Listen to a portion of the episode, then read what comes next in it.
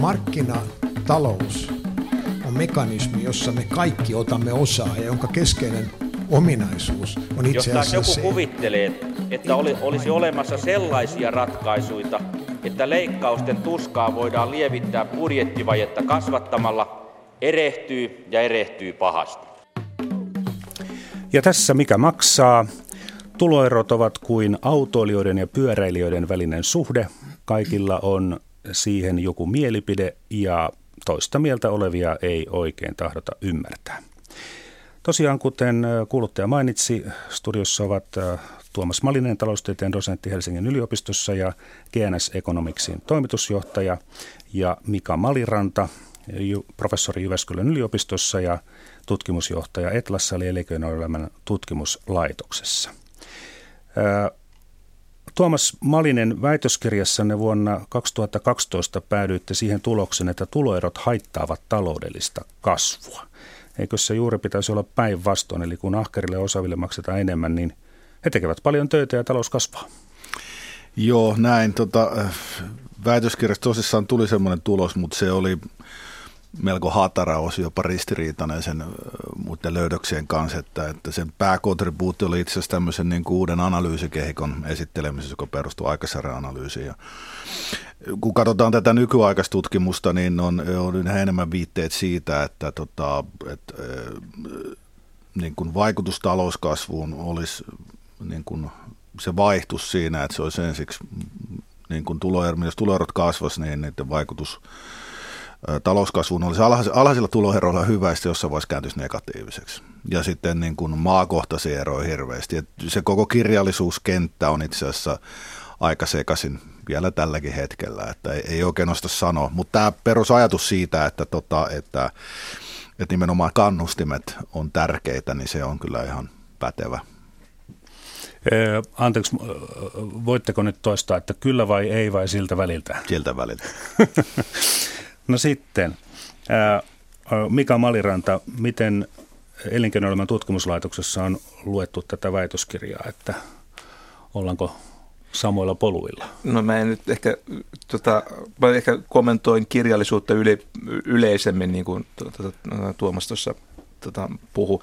Eli jos kysymys on se, että pitääkö tuloeroja pienentää talouskasvun kiihdyttämiseksi, niin vastaus on moniosainen ja yksi ensimmäinen kohta on se, että täytyy katsoa, mikä se tämänhetkinen tilanne on. Jos tuloerojen tilanne on sellainen kuin se on esimerkiksi Yhdysvalloissa tai, tai Venäjällä, niin vastaus on, että varmaankin tuloeroja olisi syytä jollakin keinolla pienentää. Ja nyt tässäkin vielä, että tuloeroja voidaan taas pienentää niin monilla keinoilla. Mm. Nämä keinotkin pitää pitää erillä. Mutta jos me ollaan sellaisessa tuloerojen tasossa, missä me ollaan niin kuin Suomessa tai muissa Pohjoismaissa, niin mun mielestä vastaus ei ole ollenkaan selvä. Ja, ja ja mun mielestä joka tapauksessa, Suomen, Suomen tapauksessa tilanne on, pitäisi keskittyä siihen, että millä keinoilla sitä tuloeroja pienennetään. Jos tuloerojen pientämisen keinona olisi esimerkiksi panostukset varhaiskasvatukseen, niin tota, mä luulen, että ää, ainakin mun olisi helpompi sanoa, että juuri tämän tyyppistä tuloerojen vähentämistä voi olla paikallaan. Jos mennään pääomaverotuksen puolella, sitten ollaan globaalissa taloudessa jo vähän hankalampien kysymyksien puolella. Mm. Siis tämä on aivan olennainen kysymys. Täytyy tarkkaan erotella, minkälaisista tuloerojen pienentämisvälineistä puhutaan, varsinkin silloin, kun ollaan huolissaan talouskasvusta. Mm-hmm. Joo, se on keskeistä. Tämä oli erittäin hyvä kiteytys.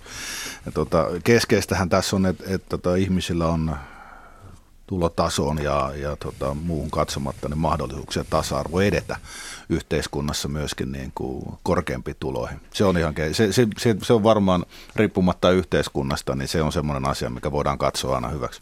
Mä, just, mä, vielä, mä vielä kompaan tätä, että tämä mahdollisuuksien tasa-arvo on niitä asioita, joissa nämä niin kuin eettiset ää, oikeudenmukaisuuskäsitykset ja tehokkuuskäsitykset lyövät kättä. Mm. Ja, ja mä sanon, että sellaisissa asioissa on helpompi saada niin kuin yksimielisyys jopa niin kuin yli puoluerajojen ja, ja vasemmista oikeistorajojen. Ja ehkä ei minusta olisi yhtään niin kuin, on, huono idea painottaa pohdinnoissa juuri tällaisia asioita, joista ollaan niin kuin yksimielisiä. Ja silloin me ollaan koulutuspolitiikan puolella aika, aika, aika paljon. Avataan tätä mahdollisuuksien tasa-arvoa sen verran, että se siis tarkoittaa sitä, tai tarkoittaako se sitä, että, että kun saadaan koko väestö, kun ajatellaan nuoria, lapsia ja nuoria, niin meillä Pohjoismaissahan kaikilla on periaatteessa mahdollisuus esimerkiksi korkeakouluopintoihin, ja tällä tavalla se fiksuin osa saadaan sinne koulutuksen huipulle ja myös sitten niin kuin elinkeinoelämän palvelukseen, kun taas esimerkiksi Britanniasta, parhaat joukot paljastettua. Niin, Britanniasta mm. kuuluu taas tämmöistä juttua, että jos on sinne pääsee töihin, jos on sama koulukravatti kuin sillä työnantajalla ja se on välttämättä ollenkaan se kaikkein fiksuin kaveri, joka mm. sinne valitaan duuneihin. Ja sitten kun ne kaikkein fiksuimmat eivät pääse niihin tärkeille paikoille, niin sitten se tehokkuus laskee. Juuri näin. No se, joo, mä tiivistäisin siis silleen, että, että riippumatta mihin päin maata, eh, mihin tuloluokkaan synnyt, niin sulla on hyvin lähellä yhtäläinen todennäköisyys nousta sieltä rikkaaksi. Jos sä synnyt niin kuin rikkaaksi, niin päätyä rikkaaksi käytännössä. Nyt on vähän karkea yleistys, mutta se on, se on niin kuin tiivistettynä se mahdollisuuksien tasa-arvo. Tämä amerikkalainen unelma lähtee siitä ajatuksesta, että amerikkalaisessa yhteiskunnassa ryysyistäkin voidaan nousta niin kuin, tuota, sinne tulohuipulle. Markus Jäntti ja kumppanit ovat tehneet tästä niin kuin aivan maailman kärkiluokan tutkimusta joka keskeinen tulos on se, että itse asiassa tämä amerikkalainen unelma toimii paremmin Pohjoismaissa kuin äh, Yhdysvalloissa. Ja kun ollaan ikään kuin tämmöistä äh, tuloliikkuvuutta yli sukupolvien, kun ollaan tarkasteltu, niin se on pohjoismainen ominaisuus, että sieltä alimmasta desiilistä noustaan ylempi, ylempiin desiileihin paljon äh, useammin kuin esimerkiksi Yhdysvalloissa. Kyllä. Ja tämä, tässä on juuri tämä tehokkuusnäkökulma, että kun siellä alemmassa desiilissä on siis semmoisia vanhempia, joilla on pienet tulot, mutta niiden lapset voivat olla tosi lahjakkaita, niin se on kansakunnan etu, että he pääsevät sellaisiin töihin, jossa ne pääsee toteuttamaan niitä kykyjään. Ja sitten tämä toinen näkökulma, tämmöinen oikeuden, oikeudenmukaisuusnäkökulma, tämä on taas arvoasetelma.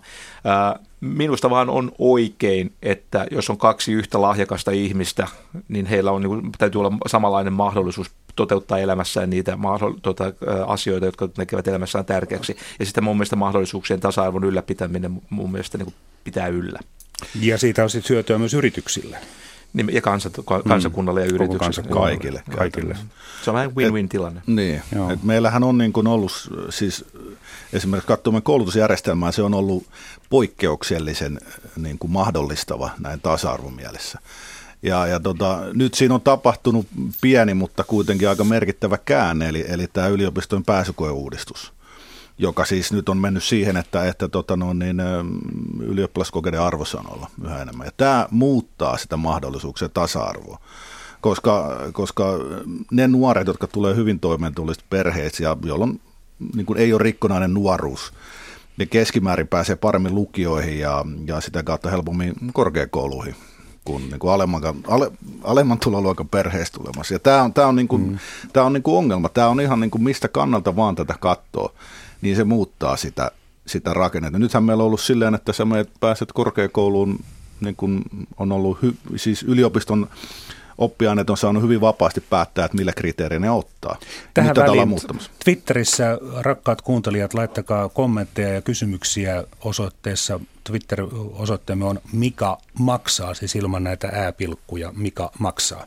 No ja Mika, Mika jatkaa. Ja Mika jatkaa. Tota, ää, ää, mä olisin kaksi vuotta sitten ollut samaa mieltä kuin Tuomas, jos itse sanonut, mutta mä oon nyt muuttanut tässä parin vuoden aikana mielen. Tämä liittyy siihen, että pari vuotta sitten mä tunsin tätä tutkimusalaa vähemmän kuin nytten. Siis tämä koulutuksen taloustiede ei ole ollut mun päätutkimusaihe ja mä tunsin kirjallisuutta pikkasen heikosti. Mulla on onneksi kavereita, jotka ovat johdattaneet, tota, mutta kirjallisuuden puolelle mä oon muuttanut mieleni. Jos me katsotaan me verrokkimaita, niin useimmissa, oikeastaan käytännössä melkein kaikissa maissa tämä yliopistoihin valikointuminen tapahtuu menetelmällä, joka Suomen kontekstissa vastaisi sitä, että sinne mennään ylioppilastutkintoarvosanojen perusteella. Ei tämä ole mikään, mikään niinku ratkaiseva todiste, mutta se on niin kuin aihetodiste kuitenkin, että, että jostain syystä meille verrokkimaissa ollaan päädytty tähän järjestelmään. On muitakin perusteita, itse asiassa vielä vahvempia perusteluita sille, että, että, että tämä ylioppilaskirjoitusjärjestelmä, joka on hieno pitkä instituutio, niin siitä ei oteta kaikkia niitä asioita irti, mitä sitä pitäisi ottaa. Tämä tilanne on nyt absurdi, että esimerkiksi lääketieteelliseen pääsykokeisiin, niin siellä luetaan lukion kirjoja. Ja tota, e, ikään kuin samoja kirjoja, jotka ylioppilaskirjoituksessa voitaisiin kirjoittaa. Miksi ihmeessä tätä ei voitaisiin tehdä niin, että ylioppilaskirjoituksessa otettaisiin arvosanat ja sieltä otettaisiin ne tuota, piste, pistelukemat? Se olisi, siinä olisi kaksi etua näiden lääketieteen pääsijöiden. Se, ei, se valinta ei olisi yhdellä päivällä, vaan se jakautuisi itse asiassa kolmelle päivälle, koska se on kolmiosainen. Sitten jos sattuisi olemaan esimerkiksi kipeä tai jotain sairasta jotain siinä, jonain näistä kolmesta päivästä, niin sulla on heti syksyllä aikana ma- mahdollisuus korottaa sun ylioppilasarvosanoja. Se, se on niin kuin se on monella tavalla järkeä. Ja sitten vielä kolmas etu, että jos se ajatellaan, että se ikään kuin se pääsykoe tapahtuu ylioppilaskirjoituksessa, niin siinä on se valmennuskurssi. Yhteiskunta on järjestänyt valmennuskurssi nimeltään lukio. Ja, ja, ja nythän tämä, on, tämä, tämä nykyinen järjestelmä on ihan absurdi, koska pääsykoekirja, tai, tai aikaisempi, kun käytettiin vielä muita pääsykoekirjoja kuin mitä oli lukiossa, niin tämä oli itseopiskelun perusteella päästiin. Mm-hmm. Tai sitten, jotka eivät ole itseopiskeluun, niin piti tuota yksityisiltä markkinoilta hakea sitten se opetus. Mä ihmettelen, miksi mä olin kaksi vuotta sitten niin, niin väärässä tässä asiassa. En mut, mä usko, että sä olit väärässä, sä vaan muutit mieltä. Mutta mut tämä perusasia tästä mahdollisuuksien tasa-arvosta, onko nyt niin, että niin kun taloudellisesti meillä Pohjoismaissa ja, ja meidän järjestelmä on sellainen, meillä on peruskoulut, lukiot ja, ja vähävaraisetkin, vähävaraisista perheistä olevat voivat opiskella. On mm. opintolainoja, opintotukia. Kaikki, kaikki saavat osallistua pääsykokeisiin. Mutta sitten kuitenkin – Meillä on sellainen tilanne, että työläistaustaisten perheiden lasten todennäköisyys mennä korkeakouluun on huomattavasti pienempi kuin akateemisten mm. perheiden. Eli tämä ei, tämä ei ole siis kyse nyt rahasta eikä taloudesta, vaan jostain psykologiasta. No se on myöskin asenteissa. Kulttuurista, ja, niin, kulttuuri, ja siis se, että tota, mitä tässä on THL tehnyt, tehnyt tutkimusta, niin ne on yksinkertaisesti silleen, että, että tuloluokka – alempi tuloluokka, niin se, se korreloi mielenterveyshäiriöitä ja sen, sen kanssa, että tota, no, niin perheet on rikkonaisempia ja se vaikuttaa, silloin ilmeisen, puhutaan niin kuin pitkästä hännästä, että pitkästä vaikutuksesta, se on ilmeisen pitkä tämmöinen tuota, vaikutus sitten äh, ihmisen elämään, että minne, minne niin kun sä saa sen, saat sen tavallaan raiteilleen se, että mihin sä oot syntynyt. Mä en ole tässä eksperti, tämä on vaan mitä mm. on lukenut. Mutta tähän, mitä Mika sanoi, ja, ja nämä voidaan huomioida, tässä on, tässä on hyvin yksinkertainen mekanismi korjata tätä. Että oppiaineille annetaan mahdollisuus valita täysin se menetelmä, millä ne ottaa ihmiset sisälle. Joo, mä vapauden kannattaja, mutta tässä on tietysti myöskin se, sellainen asia, että kun ihmiset, tämä on myöskin kokonaisuus. Öö, opiskelija ei tiedä ihan tarkkaa, mikä hänen niin kuin, mahdollisuutensa on päästä mihinkin oppiaineeseen. Mm. Ja tämä on nyt myöskin tämä nykyisen ongelma täysin absurdi, että sun täytyy etukäteen valita, että haet sä niin kuin, niin kuin, tota, tota, lääkäriksi tänä keväänä vai tota, dippainsinööriksi. Kun sulle, tämä on nyt kohtuuton vaatimus, koska sun täytyisi tietää, mikä sun niin kuin, kyky on suhteessa niihin muihin hakijoihin. Uh, nyt ylioppilaskirjoituspohjainen valinta mahdollistaa sen, että sä voit sujuvasti hakea samana vuonna lääkäriksi, diplomi-insinööriksi tai johonkin muuhun, ainakin periaatteessa, tai ainakin paljon vapaammin kuin nytten. Tämä, tämä, mä oon nyt näitä muutamia anekdootteja tässä niin kuin lähipiirissä katsonut. Tämä on, tämä on, tässä laitetaan niin kuin 18-9 pari vuotiaat aivan absurdien valintojen eteen. Ne joutuvat taktikoimaan, laskemaan ja miettimään hmm. tota, asioita, joihin ei ole minkäänlaista mahdollisuutta niin kuin, tehdä niin kuin rationaalista pohjaa. Ja, ja mitä enemmän mä oon tähän tutustunut ja miettinyt sitä, vahvemmin on, on sitä, että tätä ylioppilastutkintojärjestelmää täytyy kehittää vielä eteenpäin sillä tavalla, että se sopii entistä paremmin tota, korkeakoulujen tota, valikointimisjärjestelmänä. Lukiot kehittyvät sit sen seurauksena koska, koska nämä tietysti lukion rehtorit tietenkin toimii, toimii siinä ympäristössä, mikä niille annetaan. Ja, mutta mä sitten tietysti olen samaa mieltä siitä, että kaikki järjestelmiin täytyy jättää niin kuin reittejä. Ja, ja minusta on ihan selvää, että korkeakoulut tota, on hyvä, että niillä on jotain tämmöisiä sivureittejä. Mutta mä taas muistutan myöskin, että vaikka meillä olisi ylioppilastutkinto, ikään kuin se, minkä perusteella se valinta tapahtuisi, niin edelleen meillähän on iltalukioita, aikuislukioita ja kaikenlaisia mahdollisuuksia. Se ei taaskaan sulkisi näitä late bloomereita pois tästä järjestelmästä. Mm. Joo, siis ei välttämättä sulkisi mitenkään, mutta se ei, se ei poista sitä, että sä joudut joudut kuitenkin siellä lukiossa pärjäämään erittäin hyvin. Se, jos sä pärjäät siellä, niin sun todennäköisyys päästä sisään on paljon parempi. Ja on se ollut nytkin. Mutta se, se nostaa sitä tällä hetkellä vielä enemmän tässä uudessa järjestelmässä. Mutta voihan niitä ylioppilasarvosanoja sitten parantaa myöhemmin. Niin siis se, se kuka niitä haluaa lähteä parantamaan, mikä, kuinka, onko se järkeä pakottaa sitten ihmiset menemään mm. hyvin pitkätie. Siis mullahan on itse asiassa semmoinen tausta, että mä en tota, edes käynyt lukiota, niin kauppiksen kautta. Mm. Mutta mä muistelin just noita valintoja, niin se on kyllä pakko myöntää, että mä olisin tässä nykyjärjestelmäkin päässyt sisälle, että mä olin muistaakseni viides koulu otettiin silloin 30 henkeä, että mä olisin mennyt siihen 40 prosenttiin, mikä nyt yleensä edetään.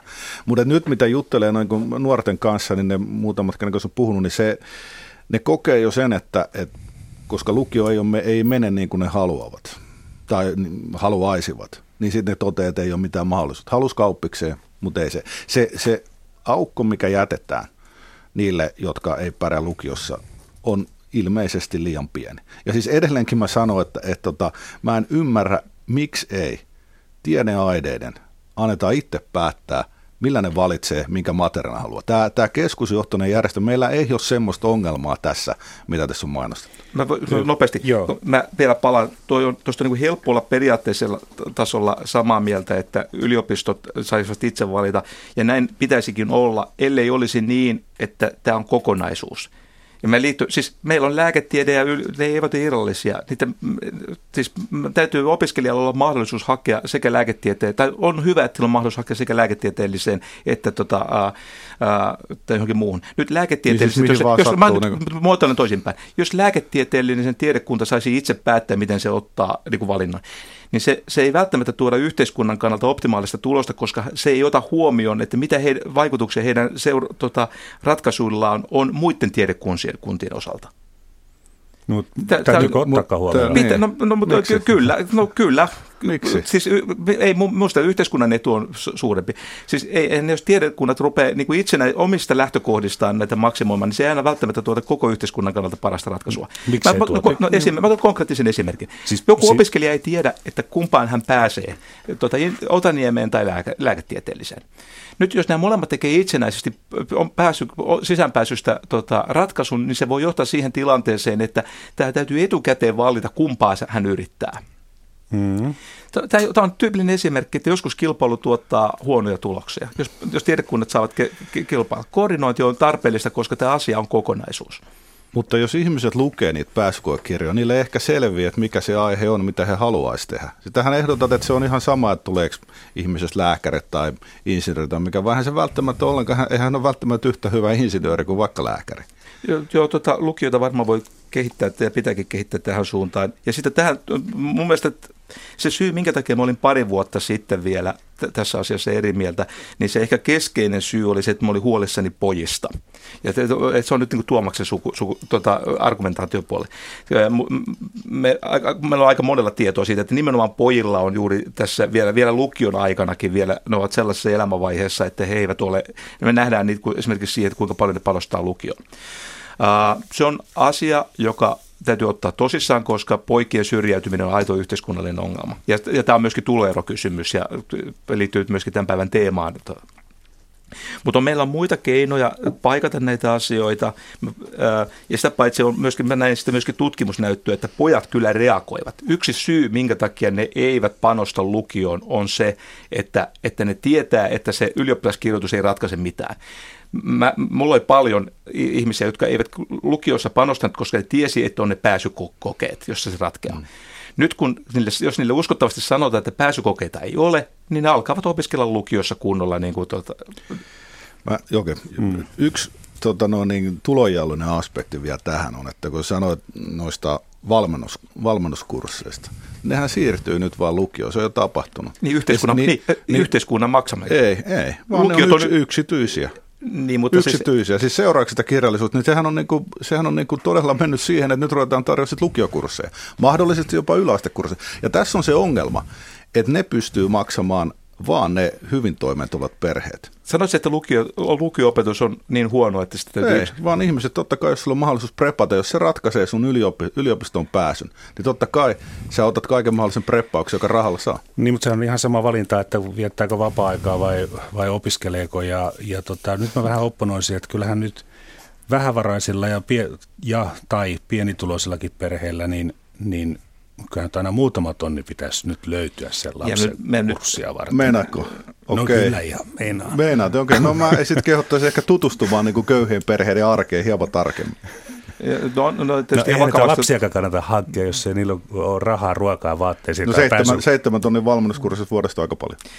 No, no, minusta tämä huoli on ihan aiheellinen, sitä täytyy ottaa tosissaan, mutta mä edelleen muistutan se, että, että tässä ei olla kuitenkaan kiinni tässä iässä, että jos, jos on tämmöisiä tapauksia, että, että yhtä, niin kuin perheolot tai muut ovat niin kuin estäneet panostamisen siinä, siinä vaiheessa, kun on alaikäinen, niin aikuislukiot on olemassa ne ovat, mm. yhteiskun, yhteiskunta voi panostaa näihin valmennuskursseihin nimeltään aikuislukiot.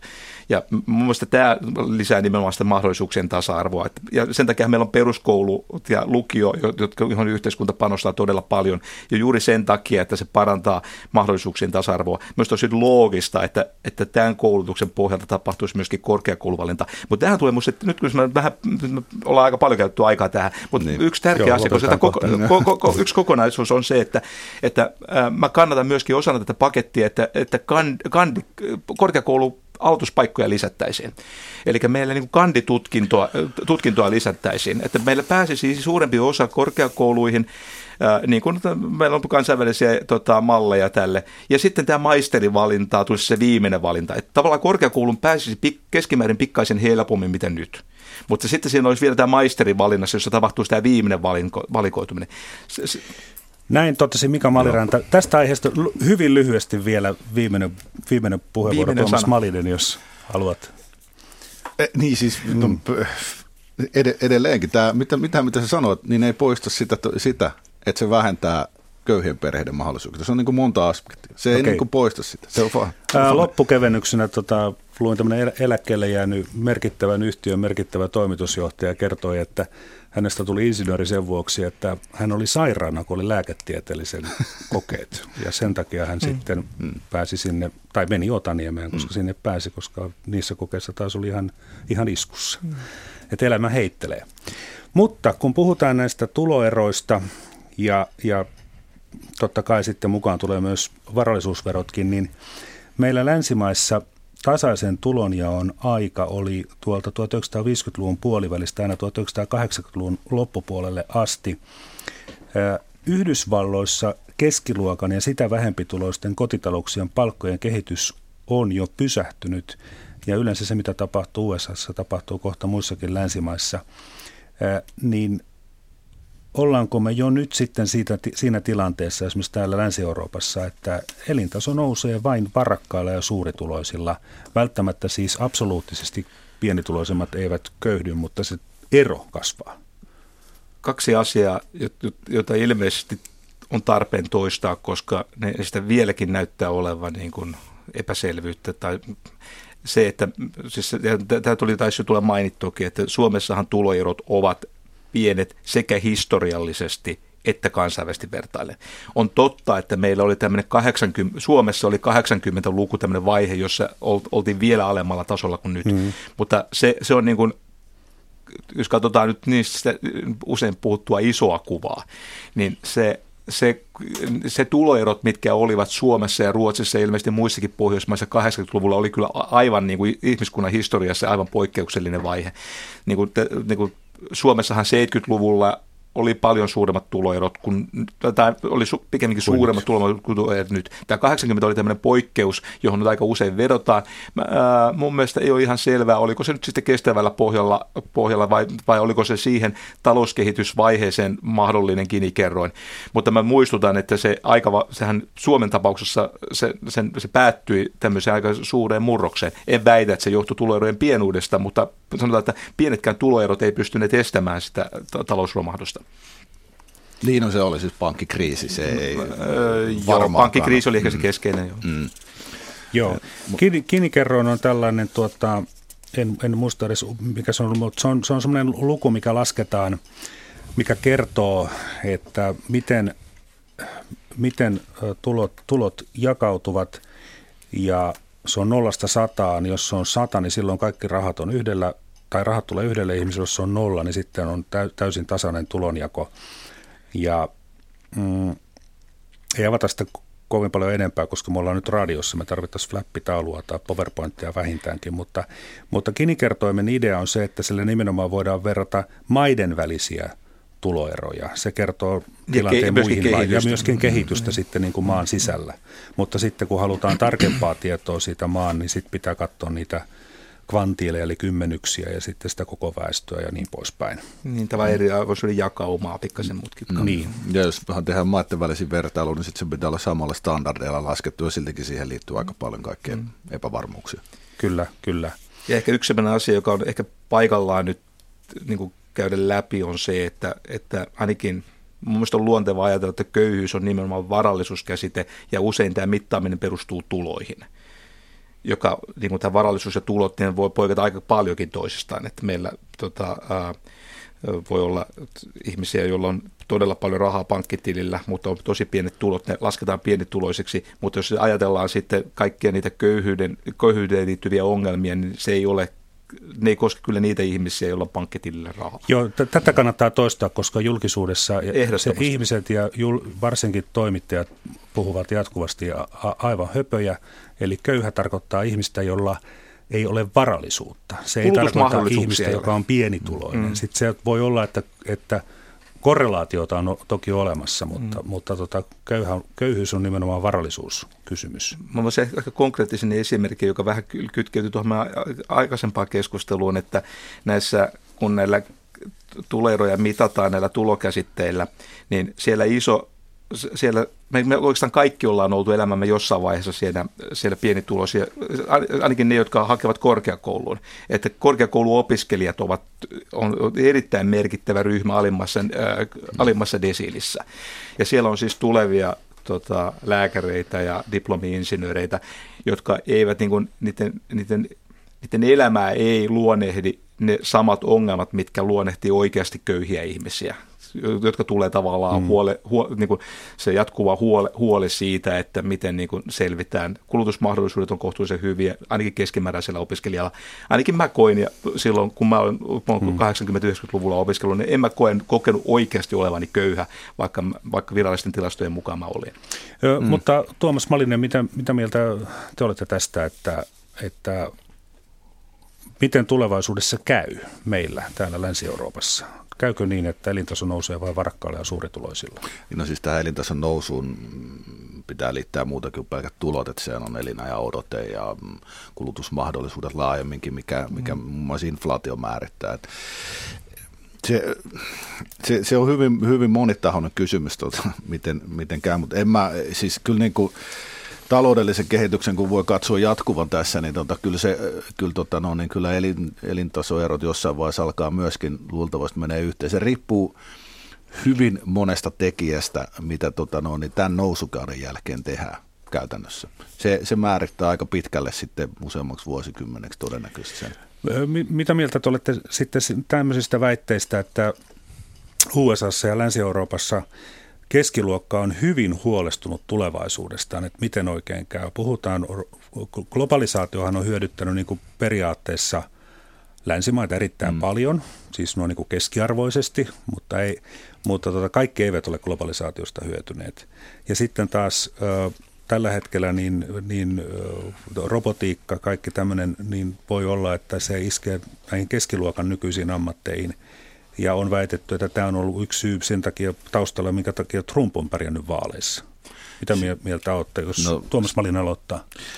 No siis kun katsoo globalisaation hyötyä, niin sitten pitää katsoa esimerkiksi sitä, että miten kulutusmahdollisuudet on noussut. Eli millä hinnalla pystytään tuottaa niin kuin hyödykkeitä mm. kaikille ihmisille. Se ei ole pelkästään se, että tota, työt on karannut, vaan se on pitänyt todennäköisesti olla yksi keskeinen tekijä, miksi inflaatio on pysynyt kurissa. Et jos katsotaan, jos ajatellaan 1900-luvun alkuun, jolloin tämmöinen samanlainen globalisaation ja liberaali aikakausi, niin, niin silloinhan ei työt ehkä hirveästi muuttanut, silloin vaan kulutusmahdollisuudet lisääntyivät. Nyt on sitten työt mennyt, mutta se huoli, mikä, mikä keskiluokkalla on, niin se on ihan kourituntuva, koska meillä on tässä niin kuin ollut esimerkiksi tuottavuuskehitys ollut hirveän alhaista.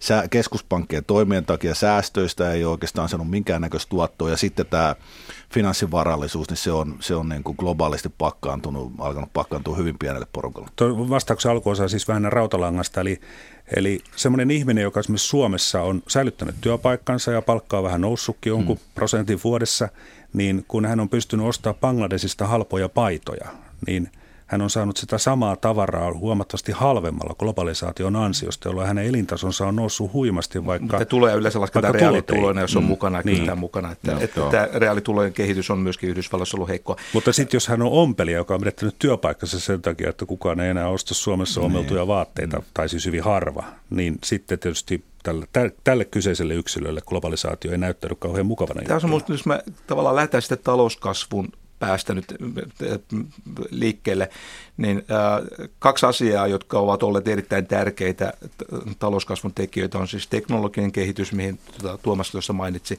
ja sitten kansainvälinen kauppa. Ja molemmat on sellaisia asioita, jotka paitsi ne tuottaa talouskasvua, ne tuottaa sivutuotteena eriarvoisuutta, e, epävarmuutta ja tietyn tyyppistä eriarvoisuutta. Just esimerkiksi tämän takia, että meillä menee tekstiiliteollisuus tota, katoaa meiltä. Mutta meillä on valtava upea instituutio, Pohjoismaissa keksitty hyvinvointivaltio joka nimenomaan tarjoaa sosiaalivakuutuksen sekä teknologisen murroksen että kansainvälisen kauppaan liittyvään epävarmuuteen. Ja tämä on yksi selitys sille, että miksi tuota, Pohjoismaissa ihmiset ovat kuitenkin onnellisia elämäänsä, kun niitä on pyydetty sitä miettimään kokonaisuudessaan, vaikka me, meidän nämä teknologiset murrokset on heiluttanut. Keskituloiset eivät ole samalla tavalla epävarmoja kuin Yhdysvalloissa, koska ne tietää, että vaikka sattuisikin käymään niin, että se ompe, mm. ompelu, ompelimo menee alta niin kuin mun äidiltä aikanaan meni, niin niin kuitenkin tietää, että ei, ei putoa tyhjän päälle. Ja, se, ja tämä on sillä tavalla myöskin poliittisesti tärkeää, että kun ihmiset, työntekijät tietävät tämän järjestelmän toimivan, niin silloin ei tule myöskään sitä globalisaation vastaisuutta tai teknologiakehitysvastaisuutta niin helposti kuin sellaisessa ympäristössä, jossa se teknologinen murros tai kansainvälinen kauppa aidosti tuo sille yksilölle epävarmuutta ihan eri mittakaavassa kuin esimerkiksi Yhdysvalloissa. Ja mun mielestä tämä on niin pohjoismaisen hyvinvointivaltion yksi idea, hyvä, hyvä puoli on juuri se, että se on myöskin talouskasvua vahvistava tätä, tämän, tämän kautta, että, että siellä on se vakuutusjärjestelmä, yhteisku, vakuutusjärjestelmä sisällä. Kuuntelette, mikä maksaa ohjelmaa Twitterissä. Mika maksaa yhteen kirjoitettuna. Kuun, kuulija kommentti tuli nyt tämän lähetyksen aikana. Äh, hän kertoo, että hän on opettaja ja jatkaa, että kaikista tuloluokista olevien oppilaiden kiinnostus sivistykseen on vähentynyt. Kuitenkin parempituloisten perheiden lapset tuntuvat olettavan, että heidän kuuluu saada hyvää koulutusta, koulutusta vähällä vaivannäöllä. Tämä johtaa rikkaiden rikastumiseen ja siihen, että yliopisto-opiskelijat eivät välttämättä ole niitä lahjakkaimpia, vaan niitä, jotka taustansa takia osaavat vaatia menestystä. Tällainen kommentti kuuntelijaltamme. Ö, mutta jos keskiluokka ei ole meillä niin kauhean huolis, siis niin järkyttyneen huolissaan kuin esimerkiksi USAssa tulevaisuudesta, niin, niin kai nyt jotain huolta kuitenkin on. Aina on ollut, siis viimeiset 70 000 vuotta, mitä ihminen on ollut, niin se on ollut huolissaan. Täytyy tietysti suhteuttaa, että absoluuttisesti ihmiset on huolissaan. Ihminen on pelokas apina niin kuin, niin kuin evoluutioiselta taustaltaan. Ja, ja tietynlainen huoli on muista niin kuin onnellisen elämän yksi edellytyskin. Nyt mä, kysymys on niin kuin su, mittakaavasta ja muusta. Mutta jos me katsotaan näitä aikasarjoja, niin ihmis, tota, varsinkin nyt Suomessa ja muissa Pohjoismaissa ihmiset ovat tosi tyytyväisiä elämäänsä kaikissa kyselyissä. Itse asiassa kun on tehty näitä kyselyjä, joissa kysytään myöskin niin kant, mielipiteitä työelämän epävarmuudesta ja muusta, ei näistä indikaattoreista saada mitään selkeää kuvaa siitä, että jotenkin tämmöinen tota, epävarmuus tai huoli olisi Suomessa jotenkin trendinomaisesti kasvanut. Siellä on itse asiassa monia indikaatioita, jotka puhuu, puhuu siihen suuntaan, että ihmiset on entistä tyytyväisempiä työelämänsä. Okei. Euroopassa pienimmät tuloerot ovat Islannissa, sen jälkeen tulevat Slovakia, Slovenia, Norja, Tsekki ja sen jälkeen sitten Suomi. Aika jännä, että täällä on Slovakia ja Sloveniakin Suomedella. Siis nämä oli näitä pienin, pienimpien tuloerojen maita. Suurimmat tuloerot ovat sitten Serbiassa, sitten tulevat Bulgaria, Liettua, Romania, Latvia, Espanja, Kreikka ja Portugali. Mm, Tuomas Malinen, onko tämä jotenkin niin kuin se ei ole välttämättä yllättävää, että Välimeren maat nyt on siellä, siellä suurimpien tuloerojen puolella, mutta, mutta tuota, mm, Tanska ja Ruotsi ei ole tuolla kärjessä kuitenkaan. Siellä on Islanti, Slovakia ja Slovenia. No erot on todennäköisesti melko pieni. Niin. Ja Meidän tota... videotarkastuksessa niin tulokset voi muuttua. niin, niin. Tämä vaatisi Asuntotulo, mm. se, siihen voi vaikuttaa ihan esimerkiksi sellainen asia, että kuinka omistusasumisen osuus on, tota, kuinka merkittävä se on, ja tota, niin sanottu asumistulo on kuitenkin aika merkittävä tulolähde keskituloisille ihmisille. Ja sitten Etelä-Eurooppaan on se, että siellä on monet vanhat valtiot, joissa siis varallisuus on kertynyt jo mahdollisesti vuosituhansia, no, ei, no ainakin vuosisatoja. Mm ja tota, se, se niin kuin vaikuttaa myöskin sitten, vaikka ensisijaisesti on varallisuusefekti, niin myöskin tuloihin. Joo. Tota, EU-ssa määritellään tämä pienituloisuus siten, että jota puhutaan siis myös köyhyysrajana, mutta kuten todettiin, niin köyhy, köyhyys on ihan, ihan toinen juttu. Pienituloisuusraja on 60 prosenttia mediaanituloista. Ja mediaanitulo tarkoittaa siis sitä, että kun pannaan sata ihmistä tähän niin kuin riviin, niin se mediaanitulo... niin, tota, Niin, mm. niin tota, se on sitten se mediaani on siinä ihan, ihan keskellä. Mm. Se ei ole keskiarvo. Ja tuota, nyt tämä raja Pienituloisuusraja, eli siis 60 prosenttia mediaanitulosta, on Suomessa yhdellä aikuisella 1185 euroa kuukaudessa, ja kyse on siis käytettävissä, käytettävissä olevista tuloista, eli palkasta pois siis verot ja sitten siihen päälle kaiken näköiset asumistuet, toimeentulotuet, työttömyystuet, lapsiperheille tietysti lapsilisät ja näin päin pois. Ja sitten esimerkiksi kahden aikuisen ja yhden lapsen kotitaloudessa pienituloisuusraja on 2371 euroa, siis tämmöistä ihan nettoeuroa, käytettävissä olevaa euroa kuukaudessa. Onko nämä luvut isoja vai, vai pieniä? Tuomas Malinen, taloustieteen dosentti Helsingin yliopistosta. Ne on tietenkin suhteellisia. Että tota, tämä, on, tämä on kysymys, joka näistä, jos se tarkoitti näitä rahasummia. Niin. niin se on kyllä semmoinen kysymys, se pitää esittää niin kuin sosiaalityöntekijöille ja sosiologeille, että mä henkilökohtaisesti, niin kyllähän tuo 1125 on aika pieneltä tuntuu.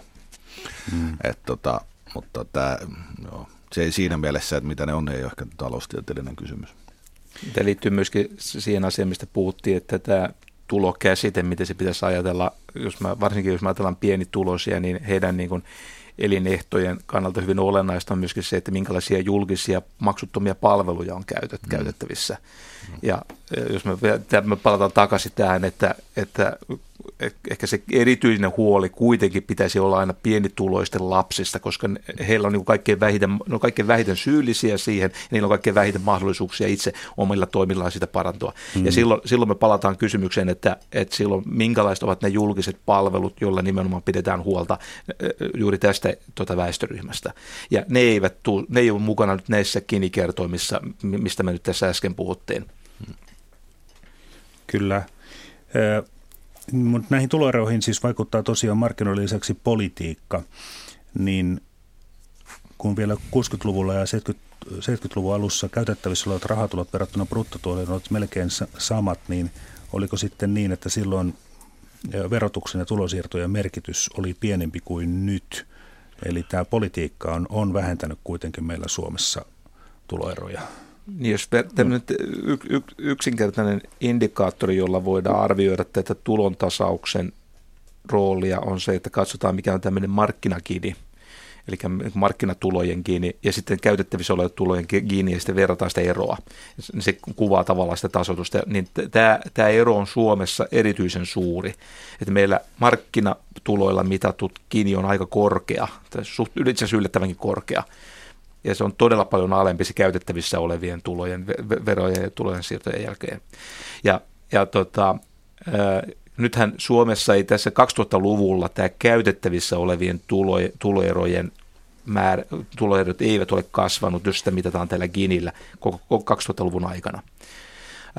On totta, että Suomessa tämä tulontasaus väheni siinä 90-luvun jälkipuoliskolla joka osittain liittyy niin se ei siihen. alkanut heti silloin 90-luvun alun laman aikana, ei, vaan vasta jälki, mm, Niin, se alkoi siinä vaiheessa, niin, se, se alkoi, joo, just näin, että siinä vaiheessa, kun alettiin ikään kuin julkista taloutta laittaa kuntoon, siis sen, sen, se lama, laman aikana velkaannuttiin ja se asia ajautui siihen tilanteen, mihin ajautui, ja sitten 90-luvun puolen välin tienoilla, 90-luvun jälkipuoliskolla ruvettiin tekemään ratkaisuja, joilla on, oli tietty logiikka, tietty perustelu, perustelu mutta, mutta siltikin täytyy vielä muistaa, että, että, että vaikka ne käytettävissä olleen tulo, tuloerot kasvoi siinä 90-luvun jälkipuoliskolla, niin se tosiaan putos, nousi aika alhaiselta lähtötasolta. Ja sen nousunkin jälkeen, siis 90-luvun lopulla, niin Suomen tuloerot ovat jo kansainvälisesti vertaillen kuitenkin sangen pienet, niin kuin tässä jo todettiin.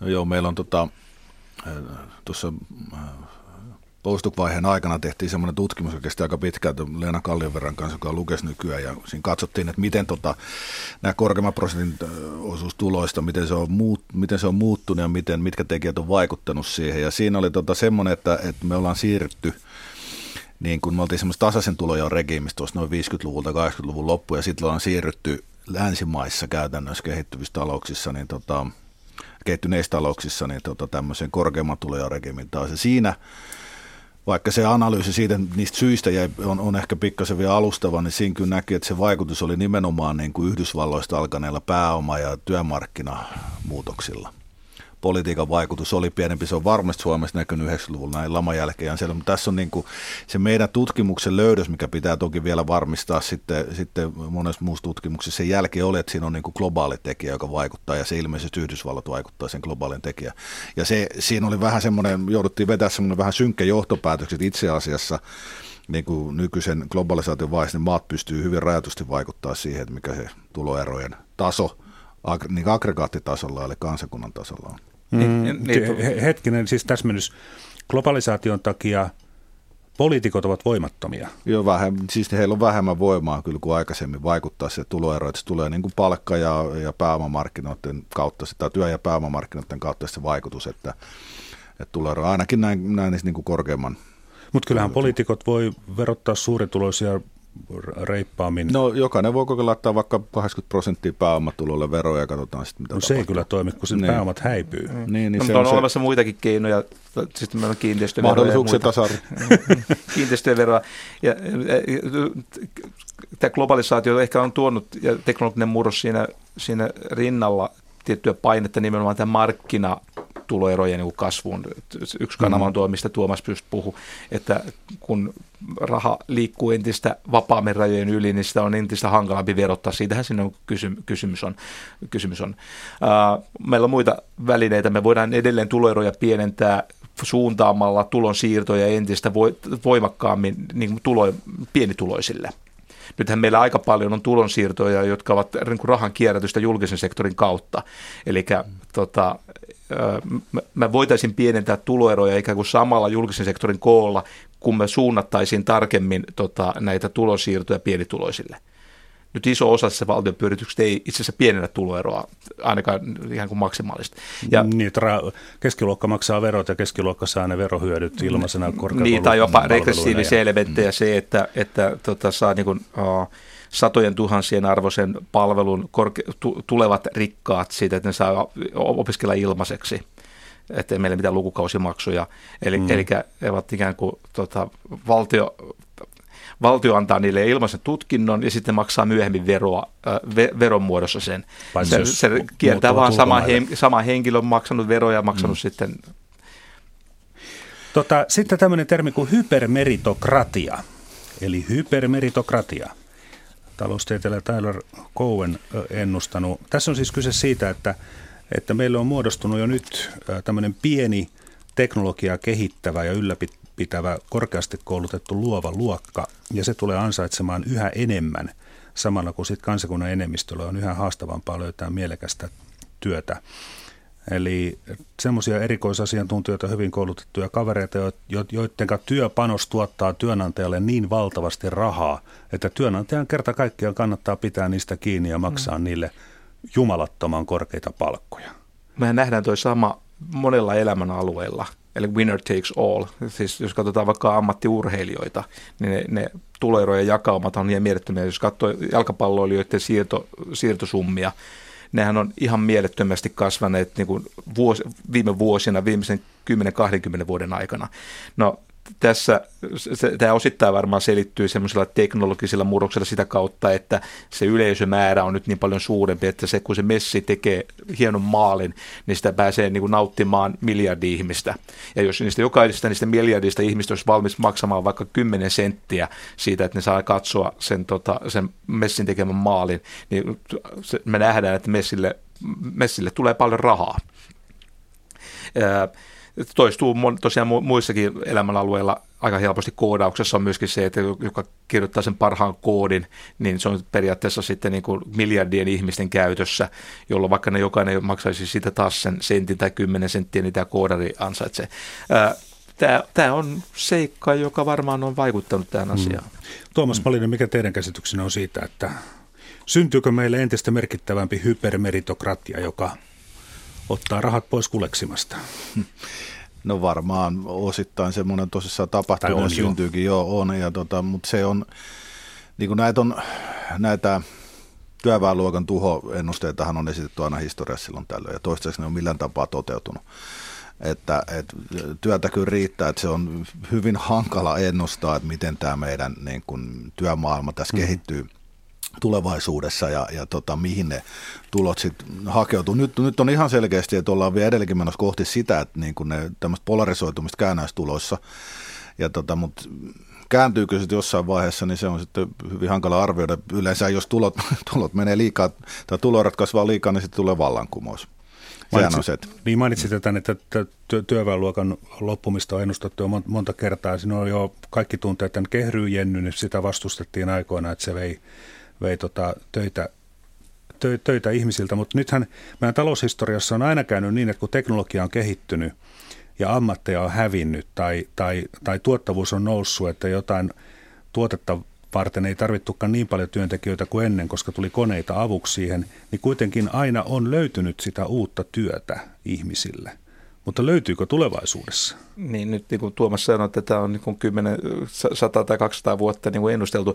Siis yleinen säännönmukaisuus kai taitaa olla vähän sen tapana, että kun tulee teknologinen murros, niin se, se tarjoaa rikastumisen mahdollisuuksia joillekin enemmän kuin toisille. Ja ikään kuin siitä teknologisen murroksen alkuvaiheessa aika loogisesti tulee tuloerot kasvaa. Silloin kun internetti tuli, niin oli kaikenlaisia yrittäjiä, jotka, jotka näki siinä tuotantomahdollisuuksia Ani harva niistä itse asiassa onnistui rikastumaan, mutta ne, jotka sitten tajusivat, että miten tätä uutta teknologiaa käytetään sillä tavalla, että se liiketoimintamalli on oikeasti kannattava, niin ne, ne rikastuivat todella paljon.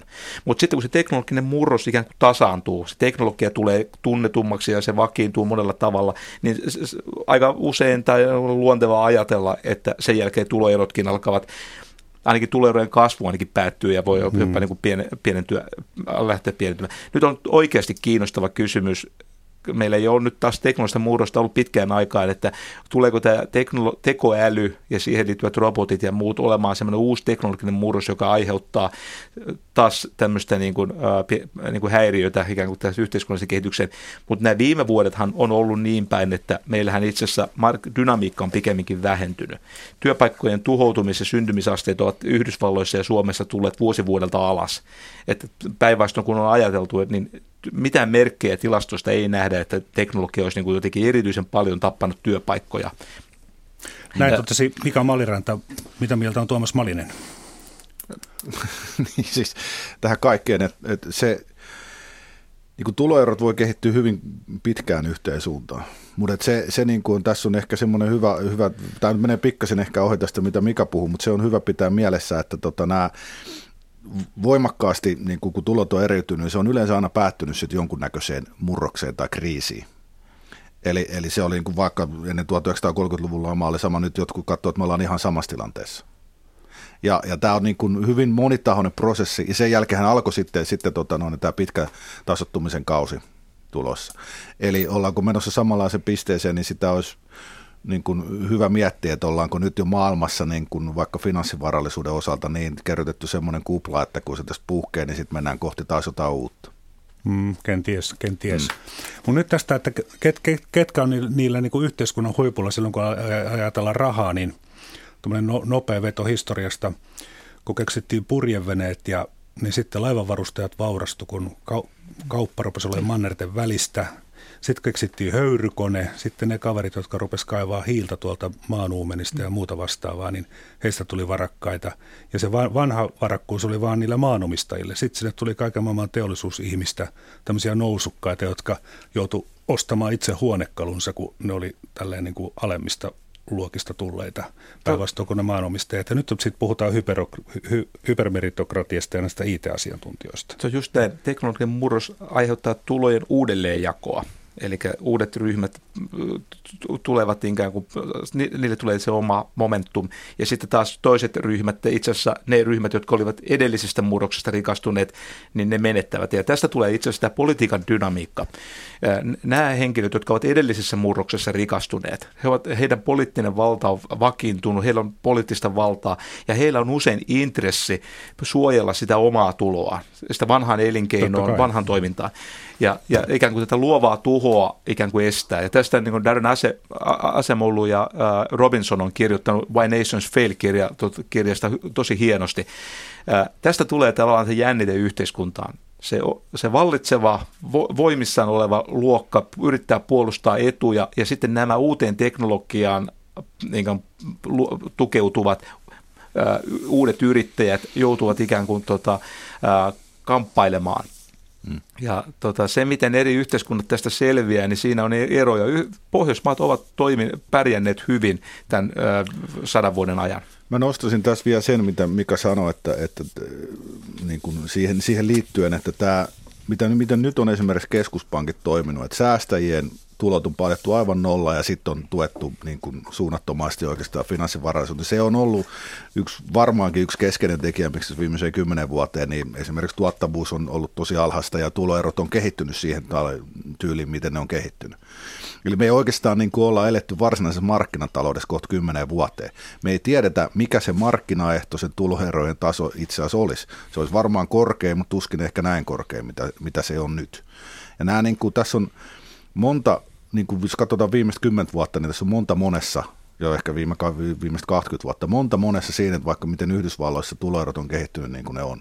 Ja ne ei ole kaikki niin kuin markkinat ei anneta, vaan niitä on niin kuin erinäköisiä poliittisia päätöksiä, jotka on tukenut nimenomaan tätä tota no, niin vanhan, jos nyt kutsutaan vaikka eliitiksi, niin vallan ja vaaroiden säilymistä.